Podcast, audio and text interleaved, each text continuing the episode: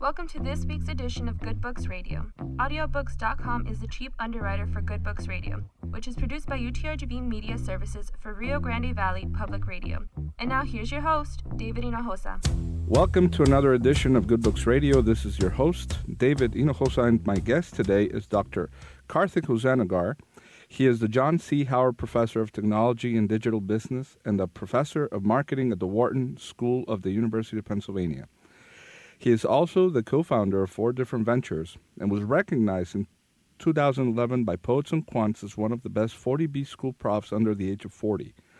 His writing has appeared in Wired, Forbes, and Harvard Business Review. And his past consulting and executive education clients include Google, American Express, Citigroup, and SunTrust Bank. He earned his PhD in Management Science and Information Systems from Carnegie Mellon University and he is here to talk to us about his new book, A Human's Guide to Machine Intelligence How Algorithms Are Shaping Our Lives and How We Can Stay in Control. Dr. Karthik Hosanagar, welcome to the program. David, thanks for having me. Uh, first and foremost, congratulations on your new book. I, I truly found your book eye opening, and uh, it has furthered my interest in uh, algorithms and, and uh, artificial intelligence, I had no idea all of the uh, about all the implications that came with uh, with uh, you know something that is ruling uh, our our social and entertainment uh, and you know and our shopping behaviors. Now, due to the fact that it, algorithms are affecting the way we date, the way we become social with one another, do we spend or interact more because of algorithms? Well, you know, the algorithms are clearly creating a lot of value. They are helping make us uh, helping us make better decisions, you know, on search engines, you know, instead of searching through thousands of websites that may contain information of interest, they're allowing us to focus on the few that might matter, you know, on uh, websites like Amazon or, or Netflix, again, recommendations help us find the more relevant options. On Amazon, over a third of our choices are driven by algorithmic recommendations. On Netflix, over 80% of the choices we uh, make, or 80% of our viewing activity, is driven by algorithmic recommendations, and they're influencing, you know, in dating, again, uh, helping uh, people who might not otherwise connect. Algorithms say, hey, you're compatible, you should meet. Um, and so algorithms are creating a lot of value. Sometimes it does go wrong. Uh, does it help new people connect? To some extent, it does when you look at things like uh, dating apps and uh, uh perhaps even Facebook and LinkedIn. But in other instances, uh, they might actually be uh, making our consumption more narrow. For example, you know, if we keep consuming more and more of, we, of what we like, through personalization algorithms, then is our news consumption too narrow? So there are those concerns as well. Some of it depends on the design of the algorithm and the setting in which you're uh, looking at its impact. Right. Now, if a lot of our decisions are being generated by algorithms, how truly in control are we? Well, uh, I'm going to say that we don't really have the level of controls, especially when it comes to online decisions, as most of us think we do. I just mentioned that Amazon, a third of our choices are driven by algorithmic recommendations. On Netflix, 80% of the viewing activities through algorithmic recommendations on YouTube, 70% of the time we spend on YouTube is driven by uh, recommendations by algorithms. Uh-huh. On dating uh, apps like Tinder, almost all of the matches are because of algorithmic recommendations. There are studies that show they can even influence decisions such as, you know, whether we decide to vote or not. There was a study uh, conducted by researchers in Facebook where they tweaked the newsfeed algorithms of users to see how that might change their decisions. In particular, they had some users uh, newsfeed modified so they got more hard news, meaning more stories like the war in Iraq as opposed to uh, funny cat videos. And they looked at how uh, how many of these people clicked the I voted button on Facebook, which was uh, allowed or, or, or shown around the time of the elections. And what they found is that the self reported voter turnout for the group that saw more hard news went up uh, from 64% to 67%. And three percentage points might not sound like much, but you know we know many elections, including the 26 election, 2016 elections, were influenced by numbers that are much smaller. So clearly, these systems do have a very significant impact on our choice, and they drive a lot of our decisions online. And you know, even a Google search out of millions of pages uh, that uh, could be shown, and maybe even several hundred that are relevant, most of us see just the top two or three. And so again, it's an algorithm that's uh, influencing what we see, what we buy, what we do. Right. Now, you, you also um, mention that algorithms are not only just coded by someone, but there's new algorithms that learn from our own behaviors. I mean, I, I right now I can recall the example of how the Google project of the self-driving car, the the algorithm within that, uh, viewed how humans interacted. And um, could, could you tell us a little bit more about the the difference between uh, the algorithms? Yeah, so if you wanted to use an algorithm to make decisions and have it make decisions as well as human beings, the question is how do we create that kind of intelligence, or specifically that kind of artificial intelligence or AI? Now, one approach to doing that is you interview lots of experts and you identify the rules they use to make decisions mm-hmm. and you code those rules. And that's how we used to code algorithms in the past. Uh, essentially, if I wanted to drive a car, then what I would do is I'll ask you, David, to tell me what are the rules you use to drive cars. Right. And we could spend hours where you list these rules like you know if the car in front of you brakes and and it's close enough that you will brake yourself uh, and you uh, switch lanes when this happens when you see a stop sign you stop and so on. And so you give me a bunch of these rules. And i can code all of these rules. And it turns out you can build reasonable software with that. Reasonably good but it was bound to fail at some point and it's not going to really be as good as a human because what's going to happen is eventually it'll encounter a situation that is not covered by a rule and it fails. And same thing with trying to diagnose a disease. You can interview doctors and you can identify all the rules and you can build a reasonable system, but it's not going to be as good as the doctor. Mm-hmm. So where we've gone now, eh, more recently, is that we've said, look, if it's so hard to find all the rules for decision making, let's actually switch and use data and have the machines learn on their own from the data. Mm-hmm. This is the area of what's known as machine learning, which is the most important subfield of AI. Mm-hmm. And the idea here is if you've got lots of data, the machines can learn the patterns in there on their own. So if you want to make a machine drive a car, then you uh, video uh, or you videotape or record uh, tens of thousands of people driving their cars over many days. Mm-hmm. And with this data on, you know, all these people driving cars over hundreds of thousands of miles, the machine learning algorithm can look at that and learn the patterns. When should I brake? When should I turn left? When should I switch lanes and so on? And it learns how to drive on its own by looking at the data. Similarly, if you have data on hundreds of thousands of patients who walked into uh, hospital systems and you know what were the symptoms they had and what was the final diagnosis by the doctor, then these machine learning algorithms again can look at the patterns and learn how to diagnose diseases. So that's the direction in which uh, we've been going over the last few years. So increasingly, it's not a programmer feeding in rules that the system follows, but mostly it is rules and patterns that the system learns on its own by looking at large amounts of data.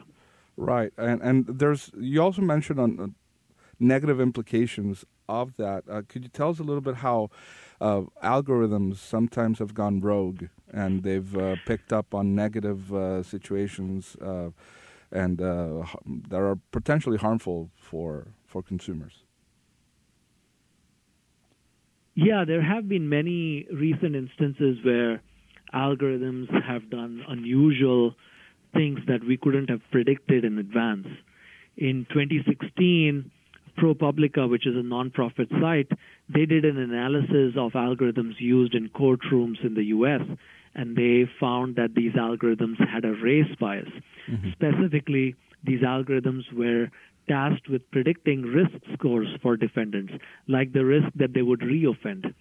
And what happened was that these algorithms were twice as likely to falsely predict future criminality in black defendants and white defendants.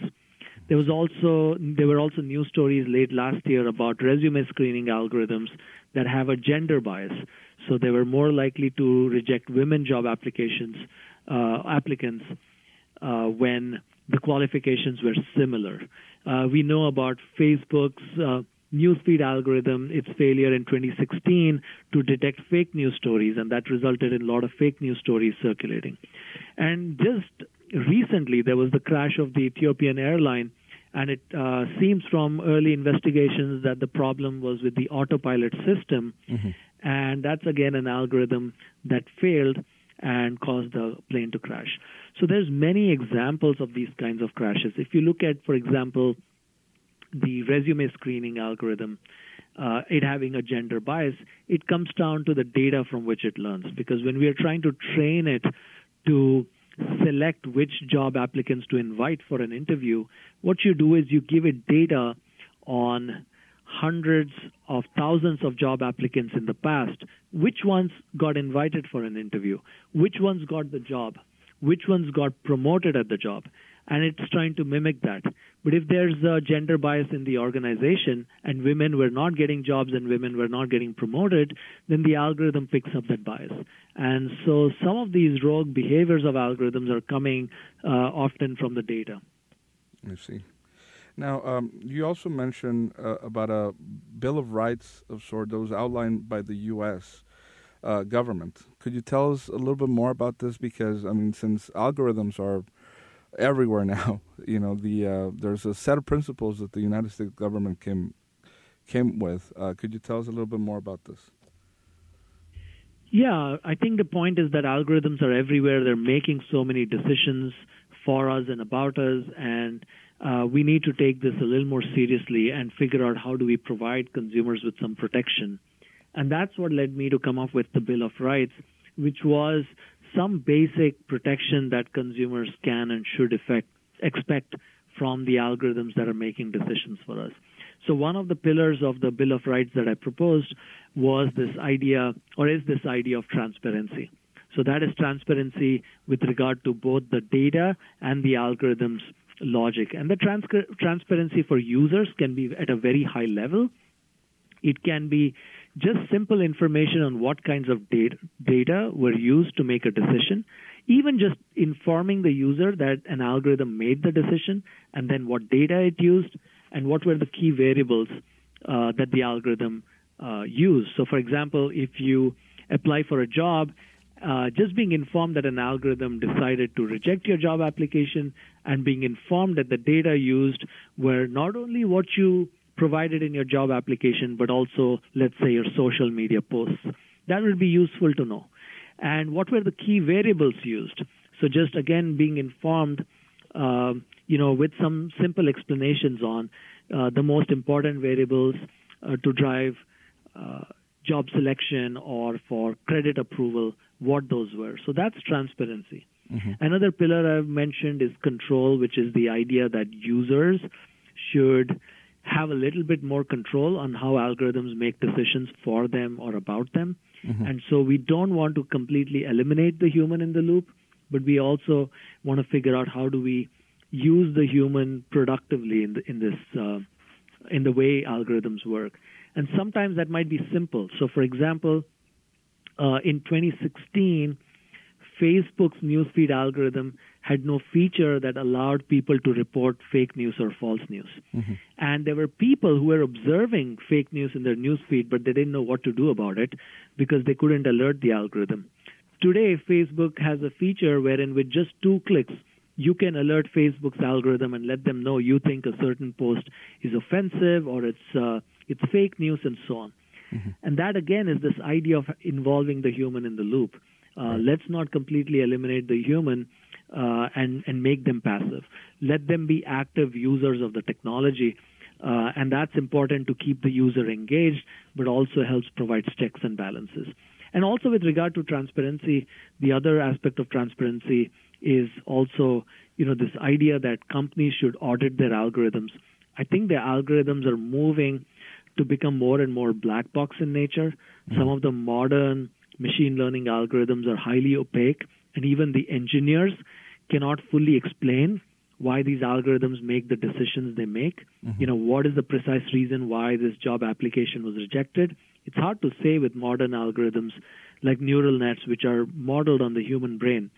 Um, and so, what is important is that before you deploy algorithms, especially in settings where they make socially consequential decisions, let's have an audit process in place so that companies audit the algorithms and then release them for uh, public consumption. Mm-hmm. Now, in order for humans to be more involved in this, how much training should we look into? I mean, I mean, because you, we should have a, a, a, broad, at least a broad understanding of how these work and how they influence us. What do you recommend for people to uh, understand more about algorithms, or what should they study or know about them? So I think there's uh, there's three pieces here in terms of how humans can play more of a role here. Uh, I think the first is is knowledge. I think it's about learning and, and becoming more active users of uh, these technologies and not passive users who use them without understanding what's uh, beneath the surface. And that is one problem that I wanted to address. And in fact, my book, uh, A Human's Guide to Machine Intelligence, tries to fill that gap. It tries to explain how do these algorithms work, at least the high level details that a user needs to do. It's almost like a user's manual mm-hmm. uh, to algorithms. And the idea is that users need to have this much information so they can not be passive users, but be more deliberate uh, users of these algorithms. The second piece is that I think companies also have a bit of responsibility in terms of uh, educating users and uh, keeping them in the loop. I mentioned how you know Facebook now allows you with two clicks to inform the system that uh, there is a problem uh, with some post. With advertising today, in some cases, we have seen that there are these options where you can click and say, "Don't show me ads like this." Mm-hmm. And that's a way to involve the user in the loop. And once users become more actively involved, they naturally also become more aware of the system. And lastly, I think at some level, the education system needs to be changed because algorithms are technology are so fundamental to our lives right. that it should be part of basic literacy in schools. I think school curriculum needs to change so that students coming out of these systems have a high level understanding of how algorithms work, how decisions are made for them by these systems, how decisions are made about them by these technology uh, technology systems. Right, and I completely agree with that notion. I think we should be in our schools, kids should know how to code. They should know uh, about algorithms and artificial intelligence, since that is we interact with technology on a daily basis. Uh, we should not only be able to interact or use these products, but also be able to know how to how they work. Um, right, right. I think it's not necessary that everyone needs to be a programmer, but I think everyone will be a user of technology. So at least a certain level of understanding of technology is needed for every person uh, to be effective. And so I think that basic literacy on technology and algorithms is uh, is needed. Right. Now, um, moving on a little bit on uh, artificial intelligence. That chapter um, uh, in in your book uh, really made me think a lot about what's coming. And one of the things was the replacement of a significant amount of jobs that this might take place very soon. Could you tell us a little bit more about what types of jobs might be replaced by artificial intelligence and maybe how how soon can we expect those changes to take place? Well, I think artificial is advan- artificial intelligence is advancing very rapidly, and as more and more data becomes available, more computing or processing power becomes available, these systems are getting better and better. So I think we will expect a lot of automation to ha- happen. And one of the big questions, uh, because of that, as you mentioned, is what happens to job creation. Uh, there is one viewpoint that in the past, with all technologies that came in that did did do a lot of automation, eventually in the long run they created more jobs than they took away. Um, and the question is, will AI be like that? I think there is evidence to suggest that AI is different from past technologies in the sense that you know it's automating some very fundamental things that humans can uh, do, like make decisions, uh, process a lot of data, and so on. And I think uh, our ability to generate jobs at a fast rate. Mm-hmm. When a lot of jobs will also disappear is is actually not clear. And so we need to think about, you know, how do we retrain people? How do we provide people with some protection and security when AI comes in? And I think all these issues will become uh, important as one uh, moves on. Uh, in terms of jobs that AI will take away, I think first of all, jobs that involve a lot of data analysis and making decisions from those, uh, AI will come in and take those over quite easily, and it will automate lots of routine tasks um, and it's not just automation of, uh, you know, uh, one class of jobs. It's going to automate lots of blue collar jobs, lots of white collar jobs. And I think there are settings in which, uh, you know, it'll create jobs as well. The jobs it'll create will be, of course, in things like computer programming and data science, which involves the analysis of data uh, and so on. Uh, the other jobs that will be harder but not impossible for it to be uh, touching are the creative jobs. So I think the skills that will benefit people are either the creative skills, the the people skills, mm-hmm. and on the other end, the highly technical, you know, data skills, programming skills, and so on. And lots of routine tasks will easily get automated with AI, and so one should keep that in mind as well. I see. Now, um, what is your uh, prediction on AI replacing uh, any aspect of education? Will teachers, will, will there be a point where teachers get replaced by AI, in your perspective? Well, see, that's where what I was going to say was that I think, you know, we need to recognize that the human in the loop is very important mm-hmm. especially when you're talking about settings like education, where you're trying to teach kids. Uh, I think those are settings where uh, AI should actually come in the last. I think there are lots of routine tasks which can be automated. Maybe even, you know, lots of people are employed as drivers in the U.S., you know, taxi drivers, truck drivers. You know, those kinds of jobs will be affected a lot by AI. But when you come to jobs such as, let's say, teaching, you know, you're talking about dealing with kids, you need lots of EQ uh, in those jobs. And I think those are the ones that will be affected the last because it's not just here's information, and the teacher's job is not just here's the information and I'll pass it on to you, but it requires a lot of understanding, reading emotion. It understands. It requires uh, personalizing the communication to the individual. So I think those human skills are going to be addressed. Uh, the human EQ skills are going to be addressed somewhat later by AI, uh, and I think it's more of the IQ types of skills that will be uh, affected first. But even within the IQ type of skills, you know, the question is how might something like scientific discovery be affected? And right. uh, today, what we're talking about is automating tasks which humans know to do well, and there's data from which the AI systems can learn.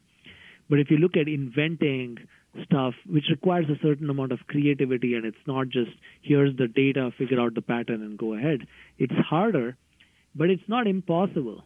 And that's one interesting point I want to make which is that computer scientists are focused on trying to create a new form of AI, which uh, you know is commonly referred to as strong AI or artificial general intelligence. So the idea is most AI today is good at one task. It's not truly generally intelligent because you have a chess playing AI program that can beat the world's best chess player, but that's all it can do. It cannot speak, it cannot understand language, it cannot drive a car Or you have an AI system that can drive cars, but it cannot play chess, it cannot understand language. Or you have right. Alexa, it can understand language, but it cannot play chess or drive a car, and so mm-hmm. on. The goal is to build a strong AI or artificial general intelligence. And the idea behind these kinds of applications is that you know they will be generally intelligent. And then if they're generally intelligent eventually they can beat humans at almost all tasks. And that's the future. We're talking about not 10 20 years from now but certainly not that far off. You know some surveys say that we are probably 50 to 60 years away from artificial general intelligence. Mm-hmm. so it's not that far off. So the impact on jobs will be immense the jobs that will be protected the most will be the ones that require a lot of EQ or which involves creating AI itself. Mm-hmm. That is, uh, tr- again, truly fascinating. It's such a short uh, time span. Um, you know, like you said, a lot of things might get replaced. And then, just lastly, before we leave, because we're running out, uh, out of time, um, I read on your book that the the bot uh, experiment or the bot uh, activity that was uh, that you described there that bots are not only able to negotiate but they're also they were able to come up with their own language on their own. Could you just briefly tell us about that? Because i found that extremely fascinating.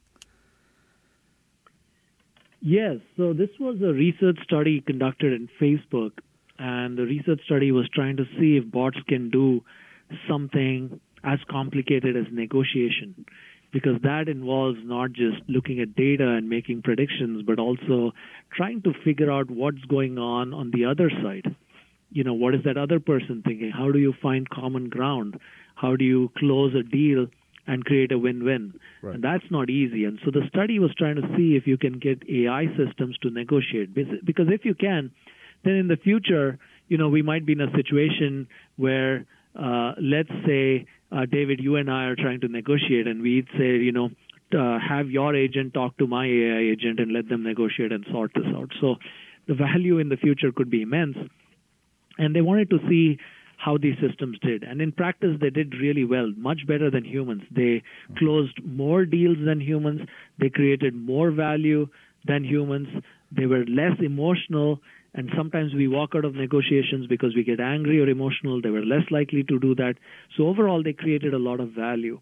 Uh, but one of the things that in some of the experiments the researchers observed was that the AI systems were communicating with each other in ways that the researchers couldn't understand. Mm-hmm. And the researchers looked at the communications, and uh, the AI systems seemed to be understanding it and making sense of it and even arriving at a deal but the humans couldn't interpret it.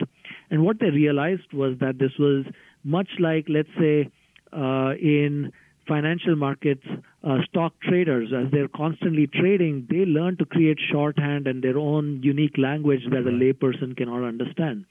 So, for example, when they're uh, buying and selling stocks, they might use short forms that we don't understand.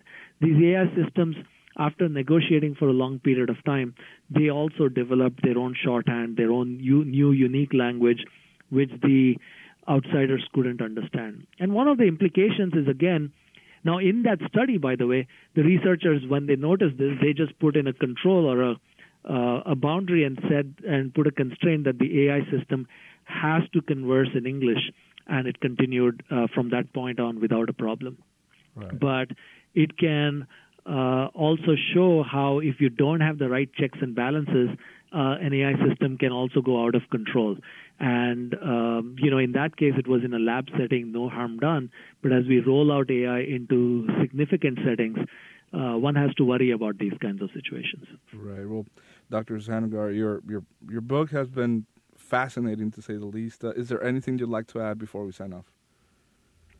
No, I think this is great. I enjoyed the conversation very much. Thanks for bringing up a great set of questions. I think overall, my message is that algorithms can create a lot of value. They have a lot of potential. I'm not an algorithm skeptic. I think in the long run, we'll get a lot of value from them. But there could be a lot of growing pains along the way.